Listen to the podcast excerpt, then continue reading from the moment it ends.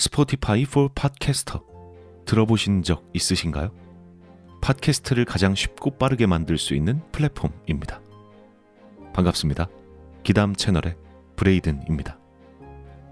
이 스포티파이 for 팟캐스터에서는 핸드폰이든 컴퓨터든 바로 팟캐스트를 녹음할 수 있는 제작 툴을 제공합니다.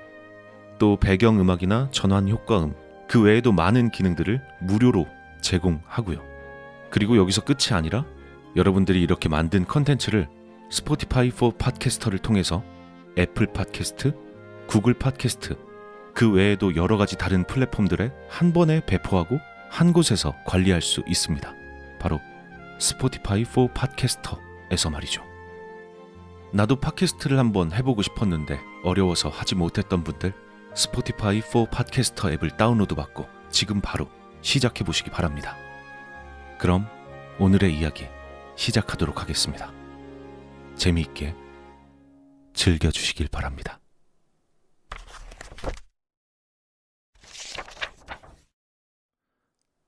안녕하세요. 채널 기담 구독자, 청취자 여러분들.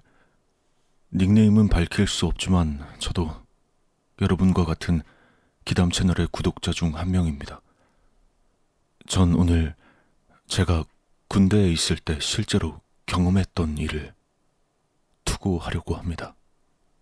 전 의무대에서 군복무를 했었는데 저희는 입원실이 있는 군병원 본청과 그 본청에 연결된 별관 그리고 그 본청에서 3분 정도 거리가 떨어져 있는 의무병 내무실 어, 또 취사장 수송부 어, 자재물자 창고 등으로 기타 자재물자 창고 등으로 이루어진 작은 부대였습니다. 작은 부대였다. 부대원의 수가 상당히 제한적인 의무대의 특성상 당직, 통신, 불침번 등의 실내 근무가 주를 이루고 있었다. 당시 말년이었던 나도 그 제한적인 인원 중의 하나라서 그 일이 있던 날 지휘 통제실 당직 부관 근무에 들어갔었다.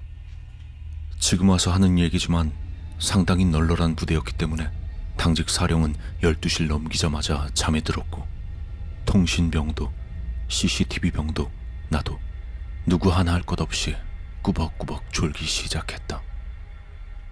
그렇게 새벽 4시가 됐을 즈음 갑자기 울려대는 전화벨 소리에 화들짝 놀라 정신을 차리고 급히 수화기를 집어들었다. 통신 통신보안 의무대 당직 부관 박지훈 병장입니다. 무엇일까요? 통신보안 의무대 당직 부관 박지훈 병장입니다. 무엇을 도와드릴까요? 통신보안 통신보안 누구냐? 통신 뭐 어떤 미친 새끼가 이 씨발 분명 소름이 끼칠 정도로 이상한 전화였지만 그 당시엔 잠에서 깨서 정신이 없어서였는지 그런 생각은 들지 않았고 그저 지휘 통제실에 장난 전화를 해 모두의 잠을 깨운 괘씸한 놈을 찾을 생각뿐이었다. 난 내 옆에 있던 통신병에게 말했다. 야 장병님 남주 방금 전화 온 거내 손이지? 그렇습니다. 어디야? 잠시만요 기다리십시오 그런데 나와 마찬가지로 짜증 일색이던 통신병의 얼굴이 사색이 되는 건 그리 오래 걸리지 않았다. 박 병장님 왜? 저기 왜? 이게 주- 이게 좀 이상한데 말입니다. 뭐가 왜? 찾았어? 이렇습니다. 찾긴 찾았는데 말입니다. 아 찾았으면 그냥 알려주면 되지 뭘 찾... 아 너까지 짜증나게 할래? 어딘데? 예 알겠습니다. 내선 번호 200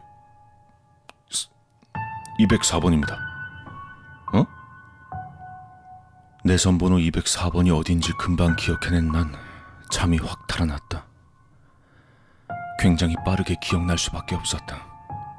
부대에 처음 들어왔을 때 가장 먼저 눈에 들어온 번호기도 했고 가장 먼저 외워진 번호기도 했다.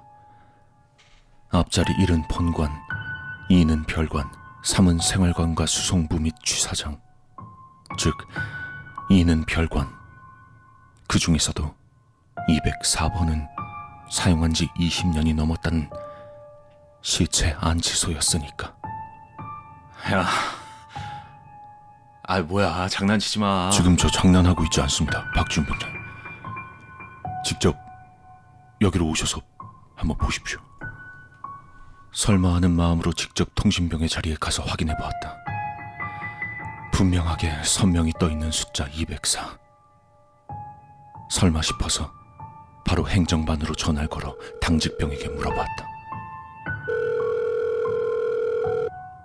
통신반, 행정반, 병장. 어야 됐고 나 지훈인데 어, 필승. 어, 박지훈 장 앉아 뭐합니까? 내신 오는데. 어 알았고 그 너 미안한데 지금 나가서 불침번한테 지금 유동병력 있는지랑 인원수 맞는지 좀 파악하고 좀 와봐. 잘못습니다. 아, 뭐 그런 걸 시킵니까 지금? 야, 장난하는 거 아니니까 그냥 갔다 와. 어? 알겠습니다. 걸 시키지 잠깐의 말- 시간이 지나고 예상했던 답변이 돌아왔다. 통신반, 박진병님? 유동병력 없었고 인원수도 이상 없다는데 말입니다. 왜 그럽니까 근데? 당연하다면 당연한 결과였다. 어떤 정신 나간 놈이 새벽 4시에 일어나서 불침번의 눈을 피해 빠져나갈 것이며 어떻게 단단히 잠긴 시체 안치소를 뚫고 들어가 장난 전화를 할 수 있을까? 그때 전화 소리에 깼는지 수화기 너머로 당직 사관의 목소리가 들려왔다. 잠좀 자자 이 개새끼들아. 어? 연애 아니야? 아또왜 그럽니까? 아 줘봐. 아, 박지훈 병장입니다. 아 줘봐. 여기 박지훈이 나 당직 사관인데 필승. 뭔데 새벽 4시에 전화질이야? 어? 난 자초지종을 설명했고 당직 사관은 가시돋친 목소리로 말했다. 뭐? 알았어. 내가 지금 가서 확인할 테니까 근무나 똑바로 서고 있어. 전화를 끊고 얼마 지나지 않아 당직 사관이 지통실 앞을 지나갔고 무전이 왔다.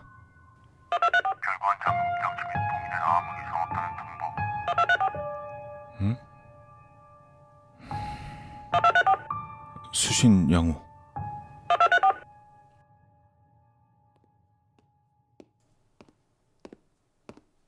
필승 수고하셨습니다. 됐어 이 새끼야. 근무나 똑바로 서. 다시 돌아가는 당직 사관에게 경례를 하고 남은 시간 동안 졸지도 못한 채 당직 근무를 서야 했다. 당직 근무를 마치고 인수인계 및 교대 후에 생활관으로 올라오고 있을 때 어제의 당직 사관과 마주칠 수 있었다. 내가 어제의 무전에 대한 이야기를 하자 당직 사관은 나에게 의아하다는 듯 물어왔다. 무전? 무슨 무전? 별관 순찰 갔다가 별일 없길래 그냥 오다 가다 경례만 받고 갔잖아. 난 무전기도 안 갖고 갔는데. 너 진짜 무슨 약 먹었냐? 시체 안치소에서 걸려온 전화와 보낸 적 없는 무전. 그것들은 대체 무엇이었을까?